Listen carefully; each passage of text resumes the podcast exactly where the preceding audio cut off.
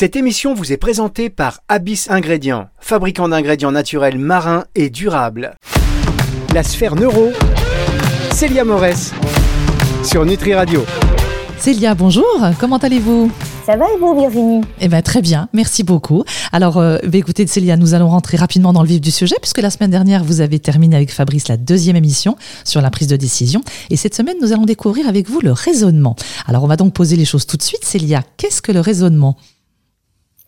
Alors déjà, pourquoi une émission sur le raisonnement? Tout simplement parce que j'avais dit en première partie de la première émission sur la prise de décision que pour prendre une décision, l'homme devait raisonner. Donc le but est d'expliquer aux gens, aux auditeurs, ce qu'est le raisonnement. Ben, finalement, qu'est-ce que le raisonnement? En tant qu'humain, évidemment, finalement, allez, on va citer des cartes. Je pense donc je suis. C'est ça l'humain, et c'est le fait, la capacité de raisonner. C'est-à-dire qu'on va tenir compte des informations dont nous disposons sur notre environnement, informations parfois réelles ou parfois hypothétiques, et on va en tirer une conclusion. C'est-à-dire qu'on va les trier, les organiser, les sélectionner et on va en tirer cette conclusion pour parfois établir des règles ou en tous les cas pour en déduire quelque chose. C'est ça raisonner. On va déduire des conclusions, des informations dont nous disposons.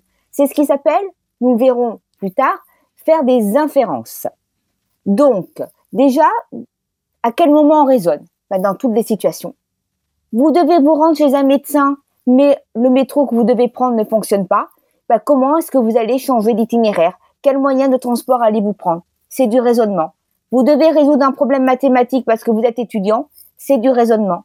Vous êtes médecin, vous êtes devant un cas pathologique, c'est du raisonnement.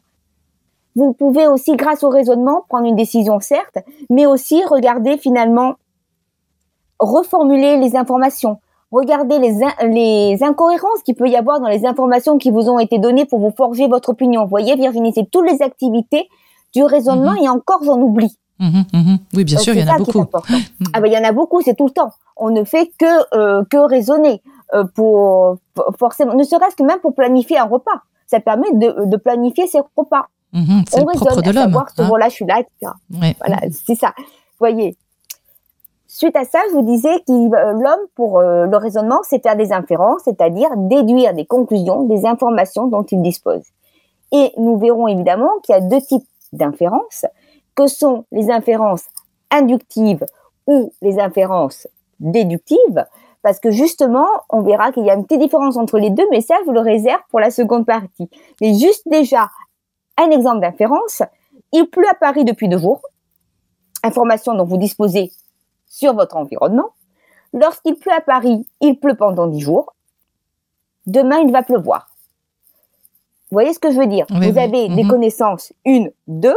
Vous en déduisez tout simplement que demain, il va pleuvoir par rapport aux connaissances que vous avez sur votre environnement. Vous en avez tiré des conclusions. Mhm. Donc, je vous l'ai dit, il y a des inférences et on va le voir ensemble tout de suite dans la seconde partie, les inférences déductives et les inférences inductives. Très bien. On va continuer tout à l'heure après effectivement cette petite pause musicale. Alors bien sûr, si vous avez envie de réagir ou de poser des questions à Célia, n'hésitez pas.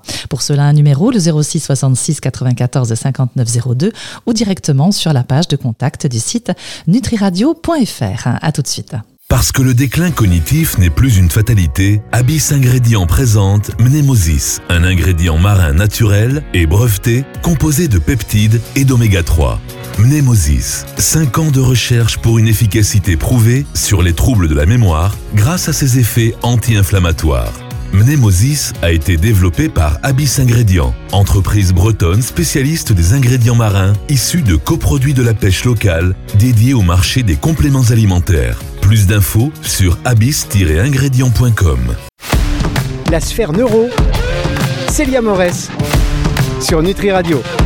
Nous retrouvons Célia sur Nutri Radio, la radio qui nourrit le corps et l'esprit. Célia, vous nous avez donné la définition du raisonnement et des activités qui font appel au raisonnement, en tout cas quelques-unes, parce que vous savez qu'il y en a énormément. Est-ce que vous pouvez nous dire à présent les raisonnements déduits ou induits, finalement, donc ceux dont vous parliez juste avant la pause, c'est-à-dire les inférences nécessaires au raisonnement? Alors totalement. Alors les inférences déductives, c'est quoi? C'est de partir du général au particulier alors qu'on le verra, les inférences inductives, c'est de partir du particulier au général. Donc, on va commencer par les inférences déductives, c'est-à-dire on va partir du général au particulier. Je vais vous donner un exemple tous les corbeaux sont noirs. Mhm. Ceci est un corbeau, ceci est noir. Un autre exemple, si un ami vous dit, Virginie, s'il fait beau, demain j'irai au parc, et que le lendemain vous l'avez au téléphone et qu'il vous dit, il a fait beau, vous allez en déduire qu'il est allé au parc. Donc finalement, les inférences déductives, on va dire que la conclusion est logique, elle est nécessaire. Vous ne vous basez pas sur vos connaissances préalables sur le monde. En tous les cas, normalement, vous avez une information, une seconde information et vous en tirez une conclusion. Je vous donne un autre exemple. Euh, Lorsqu'il pleut, les rues sont mouillées. La rue est mouillée, donc il pleut.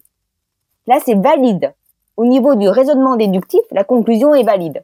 Sauf qu'on sait très bien que c'est pas parce que la rue est mouillée que forcément il pleut. Ça peut être parce qu'elle vient d'être nettoyée. Vous voyez ce que je veux dire? Oui, tout à Le fait. problème, ouais. Il en reste pas moins que c'est un raisonnement, comme vous le disiez. Mhm. C'est ça. C'est-à-dire que le raisonnement déductif ne tient pas compte des connaissances préalables, ne tient pas compte d'autres types d'informations, mais on se réfère justement juste au la rue, euh, lorsqu'il pleut, la rue est mouillée, une Mhm. information, la rue est mouillée, donc il pleut. C'est tout Mhm. simple, mais c'est pas forcément valide. Enfin, c'est si, c'est valide, pardon. En tous les cas, c'est valide au niveau du raisonnement, rationnellement, mais ce n'est pas forcément vrai. Oui. Hein, c'est pareil. euh, C'est basique. euh, un autre exemple, voilà, totalement. C'est totalement basique, c'est pas forcément vrai. Le problème, nous, ce qu'on veut lorsqu'on raisonne, c'est d'avoir des conclusions qui sont vraies et qui ne sont pas forcément que valides, parce que parfois il y a des incohérences. Mhm. Là, c'est un exemple. Un autre exemple serait de vous dire, euh, sans essence, ma voiture ne fonctionne pas. Ma voiture ne fonctionne pas. On n'a pas d'essence. Bah, c'est pas parce qu'elle ne fonctionne pas que vous n'avez pas d'essence. C'est peut-être dû à une autre cause. Donc, effectivement, parfois, il peut y avoir une, euh, comment dire, un problème entre finalement la logique et ce qui pourrait être vrai. Et le but de l'homme, évidemment, est de trouver des informations vraies, des conclusions qui sont certes valides scientifiquement, mais qui sont aussi vraies. Donc ça, c'est le déductif, c'est finalement le bémol euh, du raisonnement déductif, bien qu'il nous aide. Effectivement, il faut tenir compte que ce qui est valide au niveau du raisonnement, vous comprenez bien, Virginie, ne l'est pas forcément au niveau, enfin, de la réalité, peut ne pas être vrai. Tout à fait. Suite à Mhm. cela, il y a l'inductif. L'inductif, finalement, euh, c'est, euh, je vous l'ai dit, d'aller effectivement du particulier au général. Je vous donne deux exemples. Mhm. Vous observez un corbeau, il est noir. Vous observez un second corbeau, noir. Un troisième corbeau, noir. Un quatrième corbeau, noir. Vous allez donc faire une induction, en tirer une règle, comme quoi tous les corbeaux sont noirs. C'est ça une inférence inductive. C'est tirer une règle des différentes observations que vous avez eues. Vous en tirez une règle générale. Certaines fois, la règle générale se vérifie. Par exemple, pour les corbeaux, ça se vérifie tout le temps. On sait que tous les corbeaux sont noirs. En revanche, imaginez un- petit enfant avec ses parents qui se balade au bord de la mer. Il voit un oiseau blanc. Il dit oiseau. Mhm. La mère dit c'est un goéland. Second oiseau blanc. Oiseau, c'est un goéland. Troisième oiseau blanc, c'est et pareil. Et au moment donné, l'enfant voit encore cet oiseau blanc et dit c'est un goéland. Effectivement, la mère lui dit bravo. Sauf que dans ce cas-là, il a, il a finalement fait une règle, il en a induit une règle chez lui. Il s'est dit, bah, tous les oiseaux blancs sont des goélands. Bah voilà. Or, or- or, on sait, vous et moi, enfin, Virginie, Oui. que tous les oiseaux blancs ne sont pas forcément des goélands. Il y a des mouettes. Donc, voilà, il y a des mouettes totalement. Donc, c'est pour ça que euh, là, on en tire une règle, et la règle n'est vraie que jusqu'à ce qu'il y a un contre-exemple qui vienne se présenter. C'est-à-dire, par exemple, vous venez de prendre l'exemple de la mouette, jusqu'à ce que finalement, on rencontre une mouette. Mhm. Donc là, c'est important. C'est pour ça, dans, un cas, la déduction, c'est logique, elle est nécessaire, il n'y a pas le choix au niveau rationnel. Dans tout ce qui est induction, finalement, le fait d'établir des règles, c'est, euh, ça peut être vrai, comme parfois, enfin, en tous les cas, c'est probable, ça peut être plus que probable, mais euh, jusqu'à ce qu'on rencontre un contre-exemple et qu'on se dise qu'effectivement, bah, la règle peut changer et que non, tous les oiseaux blancs ne sont pas des goélands, mais il y a des mouettes, effectivement, comme vous le disiez si bien, Virginie. Oui, mais alors du, du coup, c'est très réducteur tout cela. Si on se limite à ce qui est inductif ou déductif, hein, il y a forcément, euh, il faut aller un petit peu plus loin quand même. Alors totalement, c'est-à-dire que là, c'est ce qui se passe au niveau des processus cognitifs, comment est-ce que finalement on va raisonner, mais effectivement, lorsqu'on va résoudre un problème, et c'est la dernière partie de l'émission, j'ai voulu faire un petit, un- une petite partie sur ça, on va bien voir que l'homme va tenir compte de beaucoup d'éléments qui va le conduire au raisonnement, et justement, même s'il se base sur ces deux, sur ces deux types d'inférences, il va aller évidemment plus loin pour en tirer des conclusions qui sont vraies, parce que le but est à la fois d'avoir des conclusions vraies, comme je vous le disais, et d'établir des règles. Mais après, pour l'établissement finalement des règles, je vous dis, il faut attendre un contre-exemple, c'est ce qui se passe en recherche scientifique. On va établir des règles, on va faire des consensus, établir des théories, jusqu'à un moment, il y a un nouvel élément qui nous dit que notre théorie n'est peut-être pas valide, ou en tous les cas, qu'elle n'est peut-être pas complète. Et là, à ce moment-là, c'est le, le but de l'être humain, de toujours avoir des buts, de toujours progresser, de toujours penser et de toujours continuer à raisonner en tenant compte des nouvelles informations qui lui arrivent sur son environnement. Très bien. Eh bien. Écoutez Célia, on va voir justement cette euh, résolution de problème dans notre dernière euh, partie. Donc on se fait une petite pause musicale et euh, juste avant donc de découvrir ces différentes situations. La sphère neuro, Célia Morès sur Nutri Radio.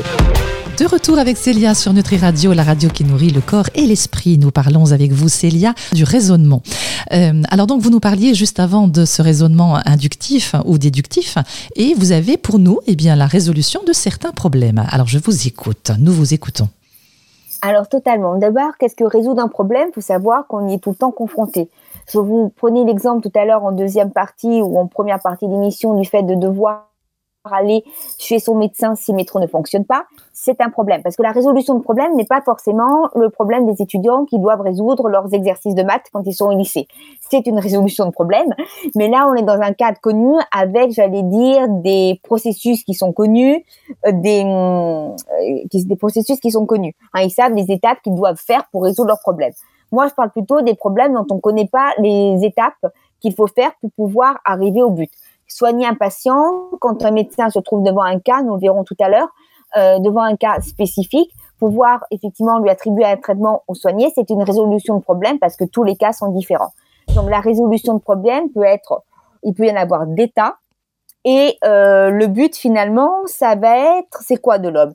C'est-à-dire qu'il va se construire une représentation, il va se créer ce qu'on appelle un espace problème dans notre jargon en psychologie cognitive, il va se construire une représentation de ce problème, en avoir une image afin de tenir compte de tous les éléments, effectivement, qui sont importants pour le résoudre.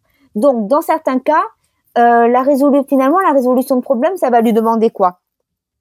Ça va lui demander euh, de euh, donc de construire cette représentation. Ça va lui demander aussi euh, d'établir effectivement une procédure pour y arriver, ce qu'on appelle généralement une procédure step by step. On va procéder par étapes, par mhm. sous-étapes, mhm. justement pour arriver au but. Parfois, le fait, euh, si on connaît l'état initial et l'état final, il y a un test qu'on utilise beaucoup en psychologie cognitive qui est la tour de Hanoï. C'est-à-dire que vous donnez, vous avez donc euh, une planche horizontale avec trois pics dessus verticaux Mhm. Sur le premier, vous avez trois disques hein, qui sont rangés D1, D2, D3, qui ont des tailles différentes. Et euh, finalement, ensuite, sur la seconde tour de Hanoï, on va avoir euh, les disques qui vont être rangés différemment et on vous demande finalement donc les D1, D2, D3 qui vont être rangés différemment et on vous demande comment arriver à cet état final. Donc il va falloir procéder par élimination et par étapes. L'erreur, ça serait parfois, ce que faut, on peut faire en tant qu'humain, c'est comment on va aller droit au but, comme on dit, hein, on prend le chemin qui nous paraît le plus court, mhm. c'est qu'on prend l'état tout de suite qui se rapproche plus de l'état final. Sauf que dans certains cas, et notamment dans la tour de Hanoï, ça retarde la résolution du problème. Mais en tous les cas, on va fonctionner étape par étape. Ça peut être aussi de raisonner, de se dire, à un moment donné, il faut que je sorte de mes contraintes. Vous voyez, Virginie, pourquoi? Il y a un autre test, c'est le test des neuf points. Vous avez un carré avec des points il faut les relier sans que vous euh, sortiez, euh, vous leviez le stylo, sans que vous, euh, si je me souviens bien, sans lever la main en fait, hein, c'est ça. Voilà, c'est ça, mm-hmm. sans lever la main, etc. Si vous essayez de le faire comme ça en reliant les points, vous n'y arrivez pas. Pour y arriver, pour sortir du cadre du carré où il y a les neuf points, descendre plus bas et remonter, sortir de ces contraintes. Donc avoir cette représentation mentale du problème pour pouvoir résoudre le problème. C'est ça la résolution de, de problème qui va être euh, donc du coup effectivement important. Et ensuite, c'est comme ça qu'on fait, step by step, on regarde, on progresse et on tient compte de tous les éléments parce que euh, finalement, quand un humain euh, veut résoudre un problème, hein, c'est pas juste pour avoir quelque chose de valide, mais c'est pour avoir quelque chose de vrai avoir une réelle résolution qui va résoudre ce mhm. problème. On est bien mhm. d'accord, Virginie, c'est pas juste c'est valide rationnellement. Non, c'est juste non. Bah, la solution, elle est vraie, elle peut être applicable. Et mhm. comment est-ce qu'on peut faire dans certaines situations? C'est résoudre un problème par analogie. C'est-à-dire qu'on se réfère à un problème qui a déjà eu lieu, qui est similaire de près ou de loin, on va voir avec un exemple dans une étude, et effectivement pour pouvoir résoudre son problème. Donc il y a une étude qui a été menée, alors juste je tourne la feuille pour vous sortir les personnes qui ont mené cette étude-là, qui était dans les années 80, et c'est Gic et Oliac, Olioc, alors c'est un peu dur à, prononcer. En tous les cas, c'est ce que j'ai trouvé dans un livre de Cotermans et euh, dans la thèse d'une certaine Aurore Dupez, qui date de 2012. Et effectivement, ils ont fait quoi, ces chercheurs-là? Ils ont soumis donc des étudiants en médecine à un problème. Une dame qui avait un cancer et effectivement à laquelle il fallait faire de la radiothérapie. Sauf que si on faisait pour euh, pour qu'elle puisse qu'on puisse tuer, enfin qu'il puisse tuer la tumeur, il fallait faire de la radiothérapie à haute dose. Problème, c'est qu'en faisant cela, on allait tuer les cellules saines qui sont autour. Si on descendait l'intensité de la radiothérapie, on ne faisait rien sur la tumeur et donc la patiente pouvait décéder. Donc, quand ils ont soumis les étudiants en médecine à ce cas-là, peu de personnes ont trouvé la solution, on va dire 10%. Ils ont pris un second groupe, effectivement, d'étudiants. Ils les ont soumis à un autre problème en amont de ce problème médical. C'est-à-dire, ils ont expliqué, même pas soumis, ils leur ont raconté une histoire. C'est l'histoire d'un chef d'armée qui a voulu prendre une forteresse où il y avait un dictateur, c'est-à-dire qu'il s'est trouvé dans un pays où il y avait un dictateur qui était dans sa forteresse au milieu du pays et beaucoup de routes, toutes les routes du pays convergeaient vers cette forteresse. Et il s'est dit, si je prends toute mon armée, on est nombreux, si j'attaque la forteresse, je fais euh, tomber le dictateur. Sauf que il s'est dit on va partir sur la route. Mais il a appris juste avant de partir que sur toutes les routes, le dictateur avait posé des mines et qu'au-delà d'un certain nombre de personnes, bah, ce qui allait se passer, c'est que les mines allaient exploser. Donc, s'il partait, toute son armée partait sur la même route, eh ben, ils allaient mourir. Donc, il a eu l'idée de faire quoi? De diviser ses hommes, mhm. de les faire partir dans différentes routes différentes. Donc, toutes les routes, il y avait des hommes. Donc, pour être un nombre assez nombreux, mais sans dépasser le nombre qui pouvait faire sauter les mines, et pour converger et arriver en même temps, au niveau de la forteresse, il a fait tomber le dictateur. Quand les chercheurs ont soumis ce problème-là, enfin, ont soumis cette histoire-là aux étudiants de médecine et qu'après, ils leur ont présenté le problème de la tumeur, on s'est retrouvé avec à peu près, allez, 20 à 30% de personnes qui ont compris l'analogie et qui ont réussi à résoudre le problème de la patiente. Mm-hmm. Et dernier truc, lorsqu'ils l'auront dit de manière euh, réelle, qu'ils les ont informés, on va dire, du lien entre les deux situations, à ce moment-là, 75% des étudiants en médecine ont résolu le problème et ont donc fait quoi? On fait partir différentes radiothérapies par différents chemins, donc ça a permis de diminuer effectivement la radiothérapie à un, endroit, mais pour que ça arrive sur la tumeur, finalement, la, la patiente s'est retrouvée avec sur sa tumeur la dose de radiothérapie qu'il fallait. Donc on mhm. voit bien que ce raisonnement par analogie est important et qu'il faut toujours rechercher des similitudes de près ou de loin, même dans des domaines qui ne sont pas les nôtres, avec des problèmes passés pour justement peut-être résoudre un nouveau problème qui se pose. Oui, ça veut dire quand même qu'il faut être plusieurs et potentiellement pour pouvoir avoir des, un éclairage différent. Parce que là, c'est vrai qu'il y, a du monde, il y a de, de l'interaction. Si on est tout seul, c'est pas évident d'avoir ce recul.